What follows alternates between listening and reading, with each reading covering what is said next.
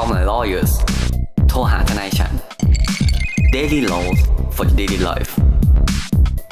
รายการพอดแคสต์ที่จะมาชวนคุณคุยเรื่องกฎหมาย เหมือนคุณนั่งคุยกับเพื่อนทนายของคุณเองครับ สวัสดีครับ ยินดีต้อนรับเข้าสู่รายการ Call My Lawyers โทรหาทนายฉัน วันนี้กลับมาพบกับผมออฟนาเนตคุณพุ่มพงพงษ์และคุณนัทอติชาติอีกแล้วครับ สวัสดีครับ สวัสดีครับ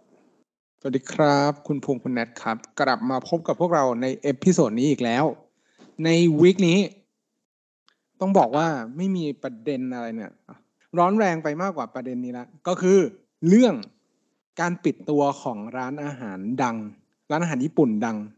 ร้าน ซึ่งตอนเนี้ย หลาย ๆ ท่านก็คงรู้แล้วแหละ ว่ามันก็คือร้านดารุมะซูชิซูชิดารุมะซูชินะครับแต่ซึ่งชื่บริต้องษัทบอกก่อน อะไรนะ ชื่อบริษัทก็ชื่อนี้เหมือนกัน อ่า ใช่ใช่ก็คือเป็นร้านที่อ่าให้บริการเรื่องอาหารญี่ปุ่นเป็นหลักครับ โดยครับที่วันที่เราอัดกันเนี่ย ต้องบอกก่อนว่า เรื่องราวเนี่ย มันเพิ่งค่อยๆข้อเท็จจริงเนี่ย ค่อย ๆ ปรากฏขึ้นมาว่า โอเคมีการอ่าดำเนินคดีกับตัวเจ้าของเจ้าของร้านแล้วแต่ก็ต้องบอกไว้อย่างนี้ก่อนนะครับว่าทุกครั้งที่มีการตั้งข้อกล่าวหาใด ๆ เนี่ย ต้องบอกก่อนเราต้องให้เราต้องให้ความบริสุทธิ์ของตัวผู้ที่ถูกกล่าวหาไว้เสมอ ก็คือครับเราจะยังไม่สรุปว่าเขาได้กระทำความผิดจริง หรือไม่จริงยังไงเนี่ย อันเนี้ยยังอยู่ในระหว่างกระบวนการพิจารณา หรือว่ากระบวนการดำเนินคดีต่อไป ซึ่งครับผมวันเนี้ยเราไม่สามารถฟันธงได้แหละว่าเขากระทำความผิดจริงหรือเปล่า แล้วเราก็จะไม่ได้พูดถึงในเคสนั้นด้วย แต่อะเรากำลังจะมาสรุปข้อเท็จจริงว่า วิธีการหรือว่าแนวทางของร้านเนี้ยเขาเขาทำยังไงแล้ว เผื่อที่จะเป็นอุทาหรณ์เนาะว่าในอนาคตเนี่ยถ้ามันมีในลักษณะนี้อยู่ หรือว่าในลักษณะนี้อีกเนี่ย แล้วผู้บริโภคจะตัดสินใจจะต้องใช้ความระมัดระวังมากน้อยขนาดไหนในการทำไม่ว่าจะเป็นเรื่องอการใช้ชีวิตประจำวันการให้อ่าการเข้ารับบริการหรือว่ารวมไปถึงการลงทุนด้วยเนาะ ครับรผวมมไปถึงการลงทุนด้วยว่า โอเค มันมันมันมีแบบเหมือนความไม่ชอบมาพากลใด ๆ บ้างที่มันเกี่ยวข้อง มาครับเริ่มกันเลยดีกว่าครับ ว่าในเรื่องของประเด็นร้อนแรงเนี้ยมันมีลักษณะแบบไหนครับคุณภูมิคือเราต้องบอกว่าร้านดารุมาซูชิเนี่ยนะครับ เป็นร้านที่อ่าขายอาหารญี่ปุ่นเนาะเขาบอกว่าความโดดเด่นของเขาเนี่ยคือปลาส้ม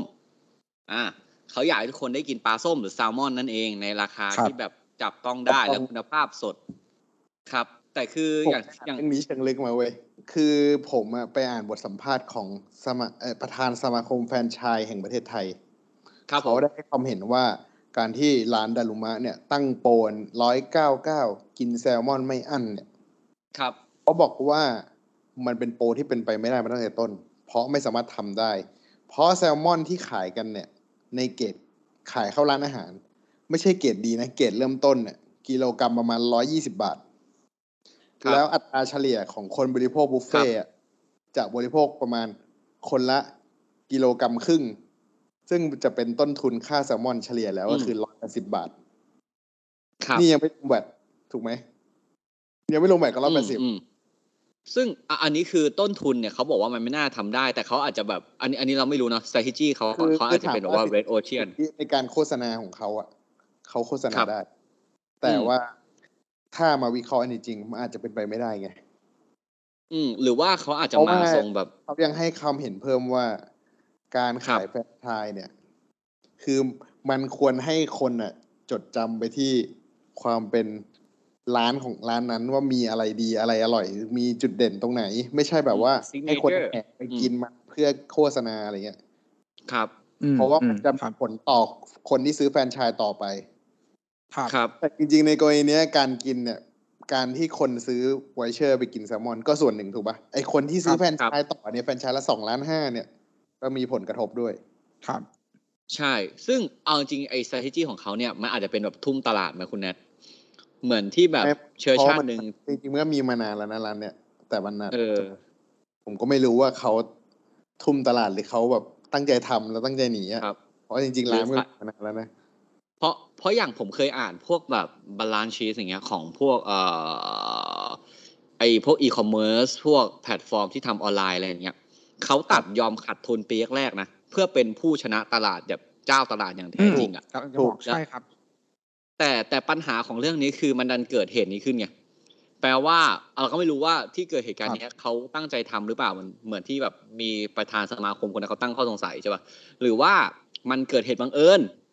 หรือไซจี้เขาคือจริงๆเขาคิดว่าเขาสายป่านยาวพออย่างเงี้ยอะเราตรงนี้เราก็ไม่รู้แล้วกัน แต่การครับเราต้องบอกก่อนว่า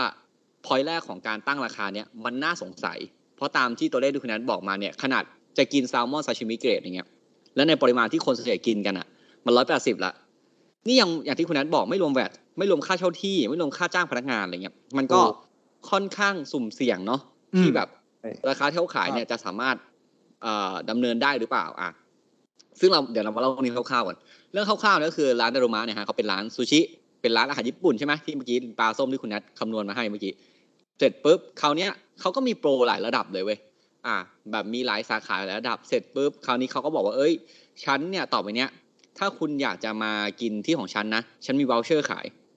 อ่าเขามีว o ลเชอร์ที่ดรอปราคามา ผมจำไม่ได้ว่ามันเริ่มต้นจาก 299 ถึง 499 หรือ 699 เนี่ย แต่ drop ลงมาเหลือแบบเหลือเป็นหลัก 200 300ไหมครับ ใช่ไหมเออคือคือดรอปราคาว o ลเชอร์มาเป็นราคาที่ถูกลง อ่า แล้วคราวเนี้ยโดยด้วยความที่ร้านที่คุณแนทบอกเมื่อกี้ว่า strategy ของเขาอะคือเขาให้คนไปกินเว้ยแล้วรีวิวแล้วแบบเหมือนก็เหมือนอ่าสร้างกระแสเข้าไปในเป็นไวรัลในแบบในสังคมออนไลน์อย่างเงี้ยมันก็ดังเว้ยว่าเฮ้ยใส่จ่ายราคาเท่านี้นะเนื้อคุณภาพดีจังเลย คนก็ซื้อ voucher voucher voucher voucher ซึ่งมันมีขนาดคนที่ซื้อแบบมาซื้อ voucher แบบสต็อกไว้เยอะเพื่อไป resale ด้วยนะ เออเพราะว่าแบบจริงๆแล้วเทคนิคอืมการตลาดของเขาก็คือแบบร้อยเก้าเก้าแต่คำว่าร้อยเก้าเก้าเนี่ย คือคุณต้องซื้ออย่างน้อยห้าใบนะคันเริ่มต้นอะครับไม่ใช่แบบว่าใครจะไปซื้อกี่ใบก็ได้ ไม่ใช่อย่างนั้น คือต้องอย่างน้อยห้าใบเริ่มต้น ครับ จริงๆถ้ามันถ้าถามความสะดวกของคนที่แบบตั้งใจจะเอาเงินจากลูกค้านะมันก็อืมเหมือนกับก็แบงค์พันหนึ่งใบอะเออครับเออแบบพันหนึ่งทอนห้าบาท อย่างเงี้ย ซึ่งมันก็เป็นอะเหมือนเหมือนขายล่วงหน้าไหมก็เป็นการครับดองเงินเข้ามาใช่ใช่ใช่ป่ะเอาเงินเข้ามาที่ส่วนกลางเสร็จปุ๊บคราวเนี้ยอยู่ดีวันหนึ่งครับ ผมจำวันที่ไม่ได้ น่าจะสิบเจ็ดมั้งถ้าผิดก็ขออภัยนะคนเนี่ยก็มีคนคนหนึ่งแล้วกัน เดินผ่านหน้าร้านเว้ยเฮ้ยอยากร้านปิดอยากกินใช่ไหมเขาอยากกินเอออยากกิน วันนี้แบกท้องอยากกินปลาส้มอะเออหยิบไวเชอร์มาเต็มกระเป๋าเลย เออล่าปลาส้มอะมา วันนี้ฉันจะต้องกินแบบแซลมอนให้แบบอิ่มหนำสำราญใช่ไหมครับ ร้านปิด ก็อัพโซเชียลว่าเฮ้ยว่าร้านนี้สาขานี้ปิดว่ะ สักพักครับ พลังโซเชียลได้บอกว่าเฮ้ยสาขาแถวบ้านฉันเนี่ยก็ปิดเหมือนกัน อ่า ก็มีสาขาอืมเออ เริ่มปิดปิดปิดปิดหมดคราวนี้คนตกใจแล้วเฮ้ยกูซื้อ voucher ปิด แล้วคนก็ระลึกถึงเรื่องที่เกิดขึ้นเมื่อแบบไม่กี่ปีที่แล้วเนาะเรื่องแหลมเกตซึ่งเราพูดทีหลังครับว่าแบบอ้าวร้านปิดหนีหรือเปล่าเนี่ย แล้ว voucher ซื้อทำยังไง อะก็มีการตั้งคำถามเกิดขึ้นนะครับ สุดท้ายก็มีคนมาชี้แจงเป็นเจ้าของพวกเขาขายแฟรนไชส์ที่คุณแนทบอก เจ้าของร้านที่เขาซื้อแฟรนไชส์มาเขาจะบอกว่าเฮ้ยฉันก็ไม่ติดต่อไอ้คนที่เป็นเจ้าของจริงๆอะไม่ได้ อ่า เนี่ยครับเออต้องปิดเพราะซัพพลายเออร์ไม่ส่งของให้ซัพพลายเออร์ก็มาบอกต่ออีกว่าแบบเฮ้ยจริง ๆ ฉันก็อยากส่งของให้นะ แต่เขาค้างฉันซึ่งบางรายเนี่ย อันนี้ผมขีดทุกอย่างเป็นแบบแค่คำกล่าวอ้างหมดเลยนะเราไม่มีเราไม่ยืนยันอะไรทั้งสิ้นครันะบเราอ่านมาเอามันอย่างเดียวนะครับเขาบอกว่ามีการค้างหนี้บางรายเนี่ยถึงสาสิบล้าน ครับ เออ ก็สมมุติว่าครับถ้าเราสั่งของมาไม่ต้องจ่ายเงินอย่างเงี้ย แล้วเราขายราคาสองร้อยเราก็กำไรนะคุณแนทเขามีทรงต้นทุนเขามีทรงมีทรงอยู่แล้ว ต้นทุนที่คุณแนทบอกเมื่อกี้มันจะไม่นับแล้วนะเพราะเราสั่งปลามาฟรีถูกปะถูกคือตอนนี้แล้วเราอาจจะแบบสั่งเกรดพรีเมียมก็ได้ไม่ต้องเกรดเริ่มต้น เออ สั่งมาแบบ อือหืออะอะเสร็จปุ๊บคราวนี้ซัพพลายเออร์ก็ไม่ได้รับเงินคืนจากเจ้าของ เจ้าของแฟรนไชส์ไม่มีของมาเปิดร้าน อะและราคาแฟรนไชส์ก็ครับสองจุดห้าล้านเนาะว่าเนี่ยแฟรนไชส์กรณีเนี้ยเจ้าของคนซื้อแฟรนไชส์ไม่ ไม่ผิดนะเว้ยเพราะว่าแฟรนไชส์เขาอะของเขาอะคือกำหนดกระทั่งแบบว่าแค่จ่ายตังค์อะแล้วก็แต่งอ่าก็แต่งร้านให้แล้วเขาบริหารให้ด้วยนะ คือ คนซื้อแฟรนไชส์จะได้เป็นปันผลเว้ยของของครับในในเรื่องเนี้ย อืมอันนี้เหมือนครับแชร์แม่ชะม้อยเลยอะผมไม่ไม่รู้ว่าคุณคุณออฟคุณแนทเคยอ่านหรือเปล่าที่เขาแบบครัลบงทุนไปซื้อรถน้ำมัน แล้วก็เอากำไรมาให้อะไรเงี้ยอะที่ทำเสงาร็นจไปปุ๊บซื้อเออเสร็จปุ๊บคราวนี้ไม่ได้มีแค่นี้ครับ คนที่รับผลกระทบก็แม้กระทั่งลูกจ้าง ลูกจ้างในร้านเนี่ยที่ทำงานอยู่บางคนเนี่ยเป็นต่างชาติเนาะเป็นแบบเอ่อ expat นะครับผมคำนี้ต้องมาเป็น expat เป็นแรงงานต่างด้าวที่เข้ามาทำงานที่ไทย เออเขาเขาก็ทำเขาถึงขนาดแบบทำพวกแบบเอ่อใบอนุญาตการจ้างงานอะไร work permit ครับใบอนุญาตการทำงาน อะไรอย่างเงี้ยบางคนเขาลงทุนมาข้ามน้ำข้ามทะเลเพื่อมาทำงานที่นาดารุมะอันนี้ผมไม่ได้พูดตลกนะอันนี้จริงๆนะเพราะว่าแบบอืมมันมันเป็นแบบรายได้ที่ประจำของเขาอะคนพวกครันี้บก็ตกงานหมดเลยครับอ่าครับเสร็จปุ๊บอันนี้เรามาแกะไปทีละอันกันก่อน อืมนะครับว่าการที่ดารุมะเนี่ย ขาย voucher ไปแบบไม่รู้กี่อันอะอะกูก็จำไม่ได้เหมือนกัน นะครับ แล้วอยู่ดีปิดร้านเว้ยวอลเชออืร์มใช้ไม่ได้ อ่า มันคืออะไรแล้วใครผิดบ้างอืม ก็ต้องบอกก่อนว่าในเรื่องเนี้ย มันจะไม่เขาเรียกว่าไงเดี๋ยวมันอาจจะต้องไปเริ่มต้นที่เจตนา เจตนาของตัวผู้ขายหรือว่าตัวเจ้าของร้านนี่แหละ ว่าในวันที่มีการขาย voucher พวกเนี้ย ครับ คุณมีเอ่อเจตนาที่จะ ให้บริการจริง ๆ หรือเปล่า ซึ่งอ่าหมายความว่าการที่คุณรับเงินไปก่อนอะหนึ่งร้อยเก้าสิบเก้าบาทสองร้อยสามร้อยบาท ต่อต่อ voucher ที่เป็นลดราคาต้องซื้อสิบใบยี่สิบใบอย่างเงี้ย มันอาจจะเป็นกรณีว่าคุณไม่ได้มีเจตนาที่จะให้บริการบุฟเฟ่ต์เนี่ยอยู่ตั้งแต่แรกแล้วหรือเปล่า ซึ่งจากพฤติการเนี่ย จากพฤติการต้องบอกอย่างนี้นะครับ ว่าได้มีการขายในวงกว้าง มันก็จะมีเรื่องการที่ไปหลอกลวงอ่าบุคคลที่เสียหายต่อประชาชนทั่วไปอืมมากอืมเข้าเข้ามาเป็นอีกหนึ่งประเด็น ครับ จึงทำให้กรณีนี้เนี่ย การตั้งข้อหาเนี่ย มันก็เลยพุ่งไปที่ข้อหาช่อโกงประชาชนนั่นเอง เพราะครับเป็นการแสดงข้อความเท็จ กับประชาชน ก็คือกับบุคคลทั่วไป ซึ่งเรากำลังจะบอกว่าถ้าในวันนั้นเนี่ย เขาสามารถพิสูจน์ได้ว่า เอ้ยจริง ๆ แล้วอะเขาไม่ได้มีเจตนาที่จะหลอกลวงหรือที่จะขายวอลเชอร์พวกเนี้ยเขาตั้งใจจริง ๆ เขามีพิสูจว่าเขาพยายามที่จะให้บริการ เขาสามารถอืมพิสูจน์ได้อะว่าอืมอืมอืมที่เขาขายไปเนี่ยเขาตั้งใจที่จะให้บริการ ลูกค้าครับที่ซื้อไปทั้งหมดเนี่ย อันเนี้ยก็จะอาจจะสามารถเอามาเป็นข้อต่อสู้ได้ แต่ทั้งนี้ทั้งนั้นแล้วเนี่ย ด้วยความที่กลุ่มของผู้เสียหายเนี่ย มันเยอะ เราก็ต้องมา weight กันดูอะครับว่า เจตนาที่วิญญูชนทั่วไปหรือว่าที่ศาลจะพิจารณาเอาจากข้อเท็จจริง เนี่ยเขาจะมองมันว่าเป็นเจตนาที่ที่แบบเหมือนไม่ได้ตั้งใจ หรือว่าเป็นเจตนาที่ทุจริตนั่นเอง อืม ซึ่งอันนี้คุณออฟพูดถึงคนที่ซื้อ voucher ถูกป่ะใช่ครับ อ่า แล้วไอ้เจ้าของแฟรนไชส์อะ คุณออฟคุณแนทว่าไง ไม่ใช่เจ้าของแฟรนไชส์ดิ คนคนที่คนที่ซื้อแฟรนไชส์อ่าไปอะเออ คือถ้าสมมุติว่าพูดถึงพูดถึงตัวเจ้าของแฟรนไชส์เนี่ย เราต้องเราต้องพิจารณาก่อนว่าการที่คุณเนี่ย ไปไปบอกเพื่อทำการเปิดเนี่ยเขาอาจจะมีครับเขาอาจจะมีเจตนาที่ที่อยากจะขยายธุรกิจของเขาจริง ๆ เพราะฉะนั้นอะอืมจุด จุดตัดของเรื่องเนี้ยคือคุณตั้งใจที่จะคืนเงินหรือว่าบริหารจัดการ ไอตัวแฟรนไชส์นี้จริง ๆ หรือเปล่าอืมไม่แต่คือถ้าสมมุติว่าว่าแต่ถ้าเขเป็นสมมุติว่าไว้ได้เฉยที่เออแฟรนไชส์มันที่ที่คนที่เป็นเจ้าของคนที่ซื้อแฟรนไชส์ไปมันโดนด้วยอะคือผมว่าเรื่องเนี้ยอาจจะไม่ตั้งใจเพราะว่าสาขามันไม่มันไม่ได้อิมแพคขนาดนั้นรู้สึกอะอืมคือมันมันอะมันก็มีนะ เยอะอยู่แต่มันก็แค่ประมาณรู้สึกว่าสามสิบสามสาขาอะครับ อืมอืมคือ ก็คือคล้ายๆว่าส่วนเขาหนึ่งไม่ตั้งใจโกงแฟรนไชส์หรอกอ่าอืมครับเออซึ่งซึ่งต้องบอกก่อนว่า ต้องบอกก่อนว่า เรื่องช่อโกงกับทางเอ่อการชำระหนี้ทางแพ่งเนี่ย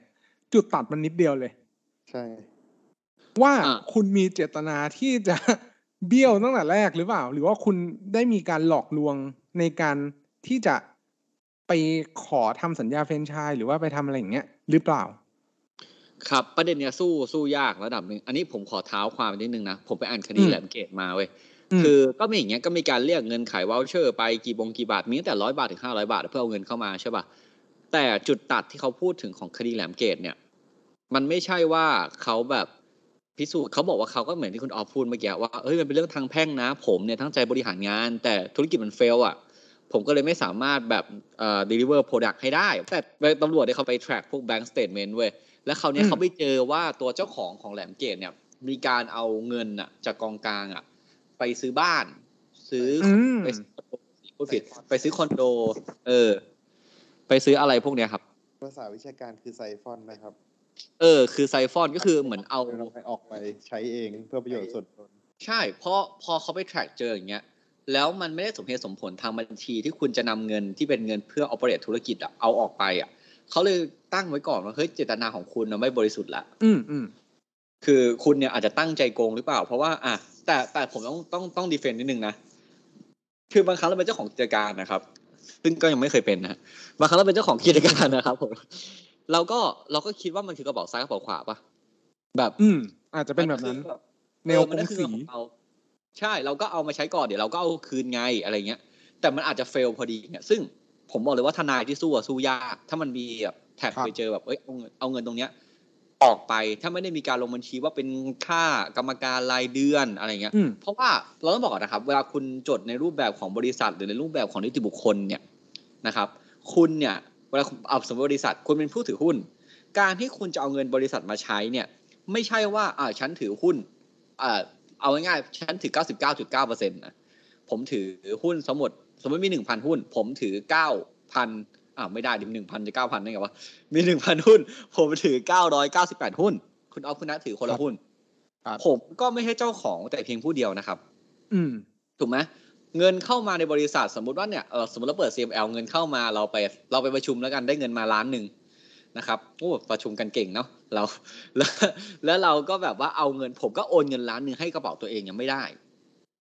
ครับถูกไหมเพราะการจะเอาเงินให้จากบริษัทเข้าผู้ถือหุ้นเนี่ยมันต้องเป็นรูปแบบของการปันผลหนึ่งรูปแบบของการจ่ายเงินค่าอะไรสักอย่างที่เป็นค่าใช้จ่ายของบริษัทถูกป่ะอืมแล้วต้องได้รับการอนุมัติจากอ่ากรรมการจากผู้ถือหุ้นอะไรอีก ซึ่งเราถ้าเมื่อไหร่เนี่ย ผมเอาเงินเข้ามาตัวเองเนี่ย ผมอาจจะผิดละหรืออาจจะมีข้อสงสัยว่าผมเนี่ย ยักยอกหรือว่าผมมีเจตนาที่ไม่ถูกต้องแล้วเพราะฉะนั้นเนี่ยกรณีของดารุมะเนี่ยผมไม่แน่ใจว่าเขาจดบริษัทไหมจดใช่ไหมคุณแนทโทษครับ อ่าคือถ้าเขาจบริษัดทบริษัทเนี่กายรุมะซูชิ อืม ถ้าเขาจดบริษัทชื่อดารุมะซูชิอย่างเงี้ย แล้วเขาขายวอลเชอร์ใช่ไหมเข้าไปในบริษัทเขาเอง แล้วเขาดึงเงินออกมาอะไม่ว่าจะไปเที่ยวที่อเมริกาหรือไปเที่ยว เอ่อดูไบอะไรอย่างเงี้ย มันก็อาจจะเป็นจุดหนึ่งที่นำพาให้เรื่องเนี้ยเลวร้ายกว่าที่ตัวคนที่แค่ดึงเงินใช้ตอนนั้นคิดแต่ครัมันบมีมันเป็นเรื่องที่ผมเพิ่งคิดได้เมื่อกี้นะ แล้วมันดูครับจะแบบ เหมาะเจาะมาก เพราะว่าเขาอะเพิ่งจดบริษัทอีกหนึ่งบริษัทในปีนี้ ชื่อครับดารุมะโก เขาก็โกจริงอืมคุณแนทกำลังจะพูดเรื่องมูเตลูปะเนี่ยๆไม่ใช่หมายถึงว่าเขาเขาก็บินหนีไปจริง ๆ ไง เออ แบบคุณคุณแน็กหรือเขาเป็นแบบโคนันได้ทิ้งไดอัลเมสเซจไว้ แบบเมสเซจก่อนตาย ว่า เอ้ย ฉันจะโกแล้วนะ อะไรอย่างนี้ อะ แต่ตอนเนี้ยเราพูดถึงในมุมของผู้บริโภคถูกป่ะถ้าเราไปซื้อแล้วถูกเขาหลอกอะไรอย่างเงี้ยอะอันนี้อาจจะเป็นช่อกงประชาชน แต่ในมุมผมเมื่อกี้คุณออฟพูดพูดคุณแนทพูดว่าเขาอาจจะไม่ได้ตั้งใจหลอกคนที่ขายไลเซนส์แบบอะไรเอ่อแฟรนไชส์ให้ครับถูกไหมแต่ซึ่งถ้าถามในมุมผมอะการที่คุณบอกว่า เออ เนี่ย คุณมาลงทุนกับฉันไหมเดี๋ยวฉันจะทุกอย่างให้ และเขาสัญญาว่าจะให้ผลตอบแทนเป็นเท่านั้นเท่านี้อะ และเขาขายให้ใครก็ได้ที่สนใจอยากลง อันนี้ไม่ผมไม่รู้ว่าเขาแบบโฆษณาในเว็บหรือเปล่านะว่ามาลงทุนกับฉันสองแสนห้าแล้วคุณได้รับรีเทิร์นเท่านั้นเท่านี้เปอร์เซ็นต์เออถ้าเขาลงอย่างเงี้ย ผมก็ยังมองว่าเรื่องเนี้ย ก็อาจจะเป็นช่อโกงประชาชนเหมือนกันนะอืมครับอืมก็คืออนนี้ถ้าสมมุติว่าได้มีการประกาศว่า โอเค ใครสนใจอยากมีธุรกิจอ่าร้านอาหารญี่ปุ่นก็สามารถติดต่อได้ โดยที่ประชาชนทั่วไปสามารถเข้าถึงได้ ใครที่อยากจะ รู้สึกสนใจอยากลงทุนสามารถไปซื้อแฟรนไชส์กับเขาได้เนี่ย ก็อาจจะเข้าข่ายเป็นลักษณะของการช่อโกงประชาชน อืมต้องไหมคือเพราะว่าซึ่งแบบเพราะว่าครับทำด้วยว่าว่าแฟรนไชส์ก่อนหน้านั้นสามมีสามสาขาเขาซื้อในช่วงไหนเขาอาจจะแบบซื้อแฟรนไชส์มาก่อนหน้าเหตุการณ์นี้เป็นเวลาหลายปีก็ได้ถูกไหมคืออมถ้าครับมองอย่างเงี้ยมันอาจจะไม่ได้มีเจตนาที่แบบไปหลอกขายแฟรนไชส์อืมถูกอ่า ซึ่งคุณนัทพูดประเด็นนี้ดี ข้อต่อสู้คือนัทจะบอกว่า แต่ถ้าอันนี้คือเราเรามองนะเป็นแบบเราเป็นทนายของคุณคุณผมจำชื่อไม่ได้เอาคุณดารุมะแล้วกันเป็นทนายของคุณดารุมะแล้วกันนะคือถ้าถ้าที่สามปีที่ผ่านมาเนี่ยเขาเขาอย่างที่คุณแนนบอกสมมติว่าซื้อมาแล้วสามปีใช่ปะแล้วแบบมันมันมีรีเทิร์นตลอดทุกเดือนอะแล้วมันเพิ่งเจ๊งตอนเนี้ยเอออันเนี้ยอาจจะไม่ใช่ช่อโกงอืมถูกปะคืออันเพราะเนี้ยอาจจะปัดตกไปเรื่องช่อโกงแฟรนไชส์ถูกป่ะแต่อาจแต่เรื่องอืมช่อโกงลูกค้าเนี่ย ก็ยังไม่ตกไป เรื่องช่อโกงลูกค้าเนี่ยสู้ยากมากใช่เพราะว่าอย่างที่คุณออฟบอกอะถ้าตามทฤษฎีกฎหมายจ๋าๆเลยอะมันก็คือเรื่องของเจตนาแหละ แต่ศาลเนี่ย ผู้พิพากษาเนี่ย หรือว่าเราเนี่ยก็ไปนั่งในใจเขาวันนั้นไม่ได้นะเว้ยนั่งในใจอืมใช่ถูกปะเราเราไปไม่ใช่ไม่ใช่นั่งในใจกับคนนั้นไม่ถือว่า เราเราไปเราไปดูว่าเขาคิดอะไรวันนั้นนะไม่ได้ อืมถูกไหมใช่ครับ ซึ่งอันนี้อันนี้พูดแบบเป็นธรรมเลยนะ เพราะว่า ศาลยังไม่ตัดสินเขายังไม่ผิด เขาอาจจะคิดแบบ go so big นะเว้ย high risk high return อย่างเงี้ย อืมก็อาจจะทะเยอทะยานและคิดว่าเอ้ยเขาสามารถ control ได้จริง ๆ สามารถแบบเพราะผมฟังมาคร่าวๆว่าเขาจะเอาเงินเอาเอาบริษัทเข้าตลาดด้วยอืมเออ เพราะว่าแบบเอ้ยผมรู้สึกว่าเออเขาก็อาจจะเอาบริษัทเข้าตลาดแล้วก็ IPO แล้วก็ได้ทุนเออมาแล้วค่อยแล้วเขาค่อยหนีแค่ทีเดียวใช่ไหมเออ แล้วก็ถุยแล้วก็ไปนั่นแหละครับ ก็คือเนี่ยอย่างเงี้ย เราเราเราตอบไม่ได้ว่าจริงๆเขาตั้งใจโกงหรือเปล่าครับแต่ตอนเนี้ยสังคมเนี่ย คิดไปละว่าเขาโกงถึงคนไม่เคยซื้อไวเชอร์ก็คิดว่าเขาโกงครับ ผม ผมไม่เคยกินร้านเขาเลยนะไม่ใช่ไม่ใช่อะไรนะเพราะว่าแบบคือมันไม่ตั้งแถวบ้านผมอะเอออย่างนี้ดีกว่าเพราะว่าผมผมอยู่เมืองการนะเนาะจังหวัดผมก็ไม่มี คุณมัน off the record BKK ไปไป follow ด้วยนะครับทุกท่านชื่อไอจีชื่อนี้นะฮะนั่นแหละครับ ก็คือคราวนี้คุณก็เอามาดูคร่าวๆแล้วในมุมของตัวอ่าอันนี้เราเราต้องพูดก่อนนะ ในมุมที่เขาตั้งใจโกงนะในมุมที่เขาตั้งใจโกงสำหรับคนซื้อว o ลเชอร์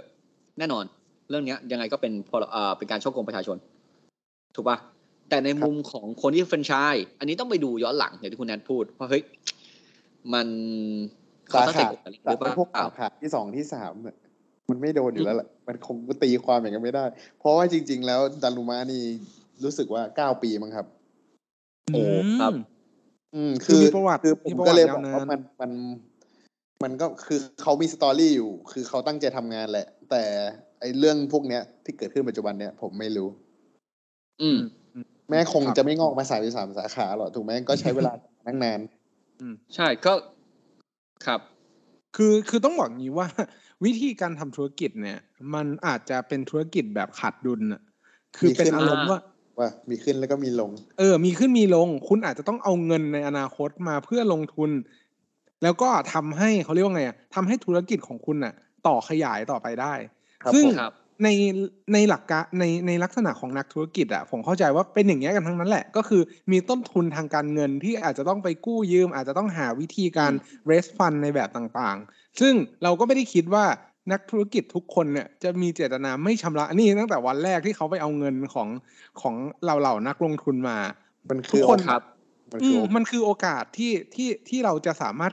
เติบโตอะ เพราะฉะนั้นแล้วเนี่ยมันไม่แปลกเลยที่เขาจะเก็บแบบเหมือนเด p o s i t หรือเป็นเงินก้อนหรือว่าเป็นล่ำซ้ำ amount ที่แบบ สามารถที่จะทำให้เขาสามารถต่อแบบเหมือนต่อยอดธุรกิจได้ แต่พอท้ายที่สุดแล้วอะ มันกลับกลายมามีเรื่องอื่น ๆ เข้ามาประกอบอะเราก็อาจจะใช้เขาเรียกว่าไงอะ ใช้องค์ประกอบหลาย ๆ อย่างในการตัดสินในการพิจารณาไป ซึ่งอันนี้ก็แล้วแต่กระบวนพิจารณาต่อไป ครับ แต่คือตอนนี้เวลาเรื่องมันเกิดเนี่ยคนนะดูจากผลไง อืมแล้วใช่แล้วพอคือเวลาเราต้องบอกว่าเวลาเราเข้าไปพิจารณากระบวนการทางกฎหมาย เราดูจากเหตุ ซึ่งผลเป็นยังไงเนี่ย เป็นเรื่องเรื่องที่เป็นต้นเรื่องมาฟ้องแล้วกันแต่เวลาเราสืบไปอะเราสืบจากเหตุว่าตอนนั้นเขาคิดอะไรนะผมถึงได้บอกว่าเราอืมไม่ได้นั่งใจเขาเงี้ยแต่ แต่พอมันเป็นเรื่องของสังคมอะ มันเป็นเรื่องของโซเชียลอย่างเงี้ยเราดูจากผลกระทบต่อใครบ้าง คนที่เจ็บแค้นหรือคนที่ได้ผลกระทบเนี่ย ก็จะมาพูดในเชิงเหยื่อเนาะ ว่าเอ้ยมันอืมเกิดเหตุการณ์อย่างนั้นอย่างนี้ขึ้นอะไรเงี้ยนะครับ ซึ่งอะอันนี้เราพูดในมุมของตัวคนซื้อ voucher แล้ว คนซื้อแฟรนไชส์แล้วอะคนต่อกลุ่มต่อมาที่รับผลกระทบ ผมไม่พูดถึงคน resell นะ เพราะอันนั้น resell อืมทำได้ตามกฎหมาย คนไม่แต่คน resell ก็เหมือนก็เหมือนคนซื้อ voucher แหละผลกระทบอะเออก็ของแต่ใส่ว่าตรงนั้นเรื่องเรื่องที่เขาขาดโอกาส resell นั่นก็ครับมันก็เป็นความเสี่ยงในการดำรงธุรกิจก็เหมือนเจ้าของดารุมะแหละก็มีความเสี่ยงในการทำธุรกิจก็เหมือนกัน อืม ขอของใส่หนึ่งคุณนัทผมโกรธเรื่องพวก resell รองเท้าครับ กูไม่เคยได้เลย คือแบบ ผมจะบอกว่าคุณ resell คุณนั้นบอกแล้วคุณต้องเอาความคุณเสี่ยง คุณคุณไม่ได้กดคุณไม่ได้กด resell เว้ยคุณกดสิทธิ์ในการกดเข้าเว็บแต่คุณยังไม่ทันโดน resell ด้วยซ้ำเพราะ re ถ้าถ้าเมื่อไหร่โดน resell มาคุณไม่ซื้อ เออคือคือจะบอกว่าการ resell เนี่ย โอเคเรายอมรับเป็นสิทธิเป็นอะไรของคุณเลยนะครับถูก แต่คนที่เป็นแฟนพันธุ์ไม่แฟนพันธุ์แท้ไม่ได้เพิ่งรู้จักไม่กี่เดือน แบบแต่คนที่แบบอยากได้รองเท้าหรือแบรนด์ยี่ห้อนั้นๆ เนี่ยเขาไม่ได้เนี่ยเขาเสียใจนะเว้ยผมบอกเลยนะครับ เพราะฉะนั้นเนี่ยแม่อัค้านนี้มีอะไรในใจใช่ไหมครับพ่อค้าแม่ค้ารีเซลเนี่ยนะครับดารุมะเนี่ยคุณก็ต้องรับความเสี่ยงแหละเพราะคุณก็ทำกำไรมาพอสมควรเนาะอะอืมนะครับก็ก็ทุกทุกการลงทุนมีความเสี่ยงนะฮะแต่แม่อันนี้จะไม่อยู่ในควบคุมในตลาดเนาะเขาจะบอกว่า อะกลุ่มต่อมานะครับ อีกกลุ่มหนึ่ง ก็คือกลุ่มของพนักงานครับชัดเจนเลยเนี่ย สมมุติว่าวันเนี้ยอะเนี่ยเหตุการณ์เกิดขึ้นเว้ยพนักงานนะครับ ซึ่งพนักงานเนี่ยจะบอกว่าเขาคุยเขาไม่มี HR นะเขาคุยตรงเจ้าของเลย อะวันเนี้ยบริษัทปิดนะครับ ปิดร้านร้านปิด พนักงานไม่สามารถเข้าไปทำงานได้ พนักงานทำอะไรได้บ้างลูกจ้างเนี่ยก็ถ้าถามผมแรง คืองานคือถ้าถามผมว่าแรงผงานมต้องไปดูลักษณะการจ้างก่อนว่า ไม่ว่าจะเป็นการจ้างงานแบบรายวันรายสัปดาห์รายเดือนหรือใด ๆ ก็แล้ว แต่ถ้าสมมุติว่าเป็นกรณีการจ้างแรงงาน หรือครับว่ามีกำหนดเวลาการทำงานชัดเจน ไม่ว่าจะเป็นอืมการเข้าออกหรือใด ๆ ก็แล้วแต่สามารถอ่ามีลักษณะการจ้างงานที่ชัดเจนได้คุณก็มีสิทธิ์ตามอ่าพระราชบัญญัติหรือว่าเกี่ยวข้องกับกฎหมายแรงงานที่จะเรียกร้องตามกฎหมายที่กำหนดไว้ ซึ่งกำหนดแล้วกำหนดอะไรล่ะ ก็จะกำหนดแบบเดียวกับคนที่อ่าทำงานประจำเลยว่าครับอ่ามีลักษณะเป็นเรื่องของค่าชดเชยจากการเลิกจ้างที่ไม่ได้แบบเหมือน ไม่ได้มีเหตุที่จะปฏิเสธไม่จ่ายค่าชดเชยใด ๆ ก็แล้ว แต่ซึ่งก็จะไปดิพ e กับตัวอายุงานที่ทำมา หรือในกรณีนี้เนี่ย อาจจะรู้สึกว่าเป็นการเลิกจ้างไม่เป็นธรรมก็อืมสามารถไป เรียกร้องเอากับค่าเสียหายที่เกิดจากการเลิกจ้างไม่เป็นธรรมก็ได้ตามอ่าตามกฎหมายแรงงาน แต่เท่าที่ผมเข้าใจคุณออฟมันมันยังไม่ใช่การเลิกจ้างเว้ยคือเพราะว่ายังไม่รู้เลย ร้านร้านไม่เปิดเนี่ยเขาใจะอืม แล้วแบบตอนเนี้ยร้านไม่เปิดแล้วก็มีหลาย ๆ คนเนี่ยเขาเขาเห็นใจแบบเขาเขาด้วยความเป็นเพื่อนมนุษย์อะแบบอืม เราก็รู้สึกว่า เอออะสมมุติว่าหลาย ๆ หลาย ๆ แฟรนไชส์นะครับหลายๆแบรนด์อื่น เช่นผมเห็นเนื้อของบางโต อืม ใช่ป่ะ เขาเขาก็ประกาศรับแบบพนักงานรัดาบรุมะเลย อ่าครับซึ่งซึ่งการที่อยู่ดีคุณเป็นพนักงานของดารุมะแล้วคุณไปทำงานกับบางโตเลยเนี่ย มันไม่ใช่กรณีที่บริษัทเลิกจ้างคุณนะอืมอืมผมอืมต้องบอกก่อน เพราะว่าตอนเนี้ยคุณอาจจะได้รับมีสัญญาเซ็นว่าได้รับค่าจ้างเป็นเฉพาะวันที่ทำงานเท่านั้นเท่านี้บาทเป็นรายวันอะไรเงี้ย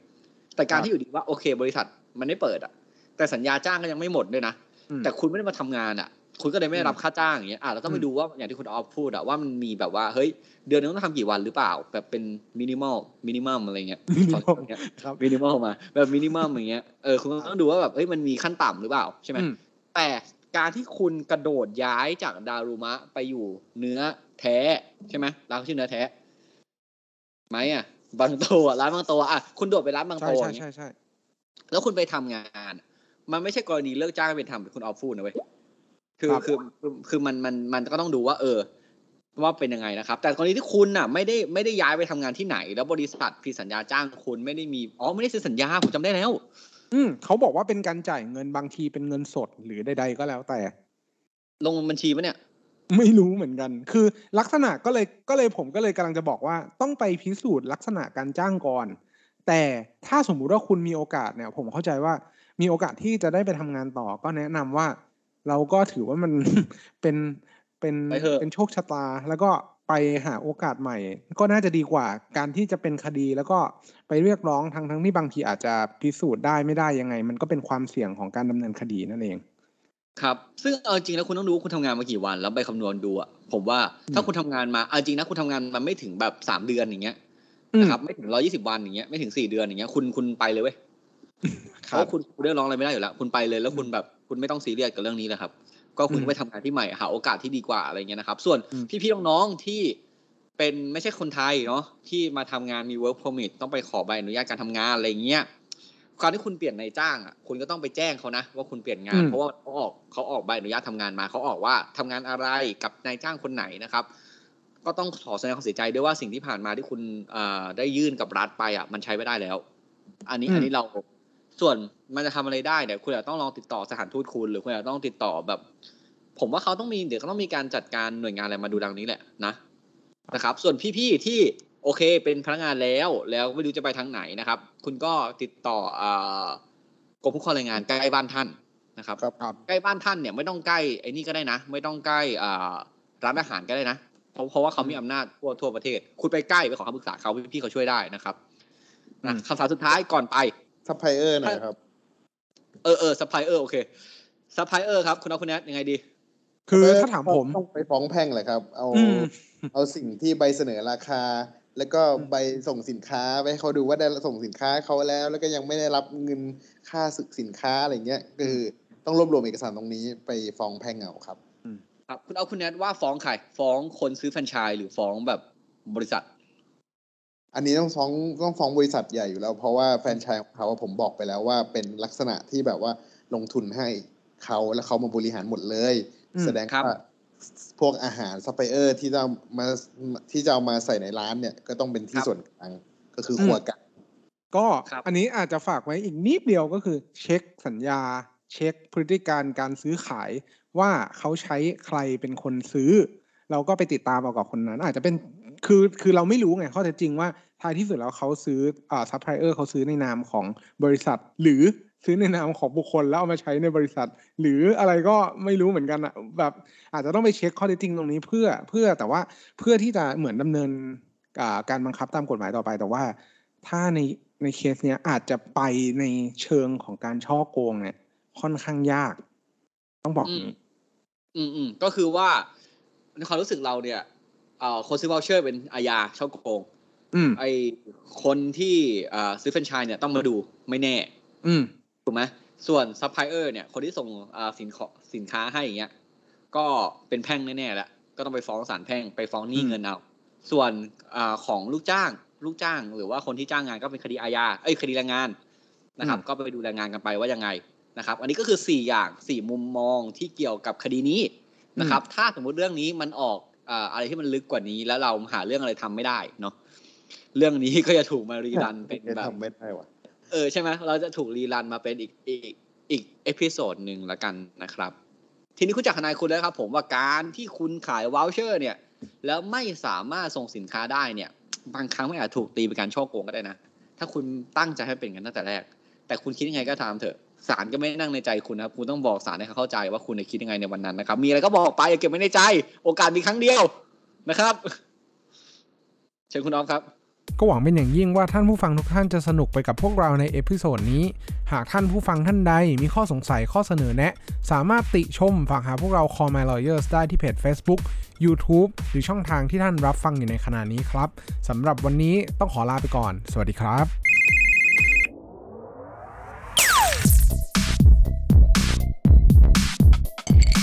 Daily laws for daily life.